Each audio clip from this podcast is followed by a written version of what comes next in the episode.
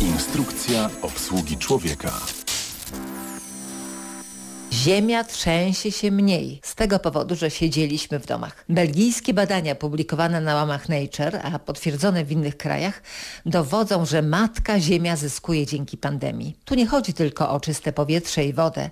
Mamy mniej przewoźników, mniej samochodów i to wszystko powoduje, że planeta trzęsie się zauważalnie mniej niż zwykle. Nawet Los Angeles notuje, jak piszą, dziki spadek ulicznego hałasu.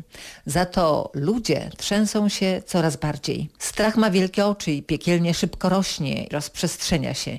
Nie dość, że nadal mamy koronne zakażenia i mizerne perspektywy powrotu do pracy, ogólne przemęczenie po dwóch miesiącach siedzenia w domu w pełnym składzie, to dotarł do nas nowy, a właściwie stary gatunek kleszcza i to naprawdę paskudny.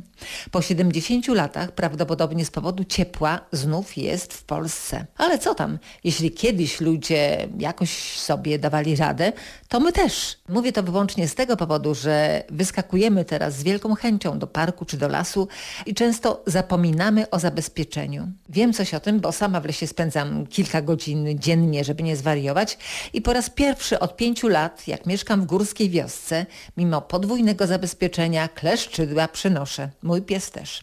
Taki rok. Więc informuję, żeby nie było kolejnych niespodzianek, bo przy całym zawirowaniu w świecie, w Polsce, w Trójce, w każdym z nas, potrzeba dziś spokoju, znalezienia równowagi. To dotyczy nas wszystkich, i dużych, i małych. W poważnych sprawach, gdy umysł jest głęboko wstrząśnięty, głęboko poruszony, słowa pocieszenia będzie dobrze nie wystarczą, ale w ciszy, bez roztrząsania co i jak, w zieleni, nad wodą czy w przestrzeni zawsze dobre rzeczy się wydarzą. Próbujmy. Na słabym człowieku rany jątrzą się bardziej i trwają dłużej.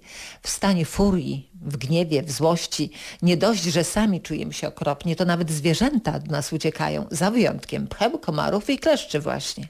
One pragną naszej krwi kiedy nie można jeść, nie można spać, kiedy zaciskają się jelita. Dużo osób e, wie coś na ten temat w ostatnich tygodniach. Ja też. A jelita to układ odpornościowy. Pozostanie w takim stanie z pewnością skraca nam życie. W książce Jacka Santorskiego Jak żyć we współczesnej Polsce znalazłam tekst hip-hopowy grupy Fenomen i przeczytam Państwu fragment. Na przestrzeni lat świat się zmienił, a ludzie na ziemi wciąż nie mogą się zmienić i docenić samych siebie. Zamiast pomóc w potrzebie, jeden drugiego chce pogrążyć i za wszelką cenę dąży, by napełnić własną kieszeń, coraz wyżej pnie się. Otóż możemy się zmienić, zmieniać powoli, bo do bycia sobą trzeba dojrzeć. To jest praca, wysiłek, żeby stanąć na własnych nogach, być odpowiedzialnym i przyjąć postawę taką, że ja decyduję, co i jak robię i ponoszę konsekwencje własnych wyborów. Dojrzałość polega na tym też, żeby wznosić się, elegancko to ujmę, ponad impulsy natury. My jednak zazwyczaj walczymy. W filozofii buddyjskiej najważniejszy jest spokój umysłu i odpuszczenie kiedy przestajemy walczyć, rzeczy, na których nam zależy, same się dzieją.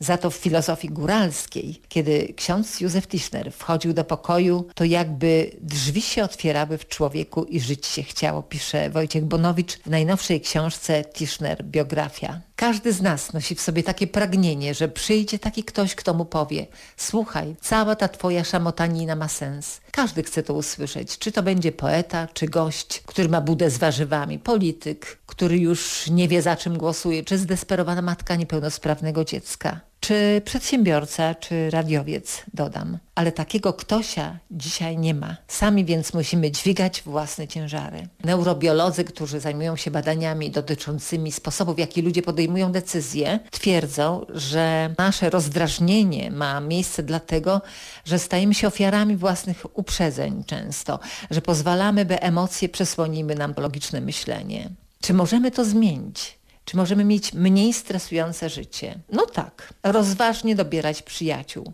To kluczowa decyzja, która zwiększa szanse na sukces i lepsze życie unikać przeładowania informacjami. I trzecia rzecz to pomagać innym. Badania pokazują, że nawet jak wszystko idzie zgodnie z naszym planem, to i tak nie jesteśmy tak szczęśliwi jak wtedy, gdy pomagamy innym. Ponadto, co ważne, zrozumieć swój własny świat.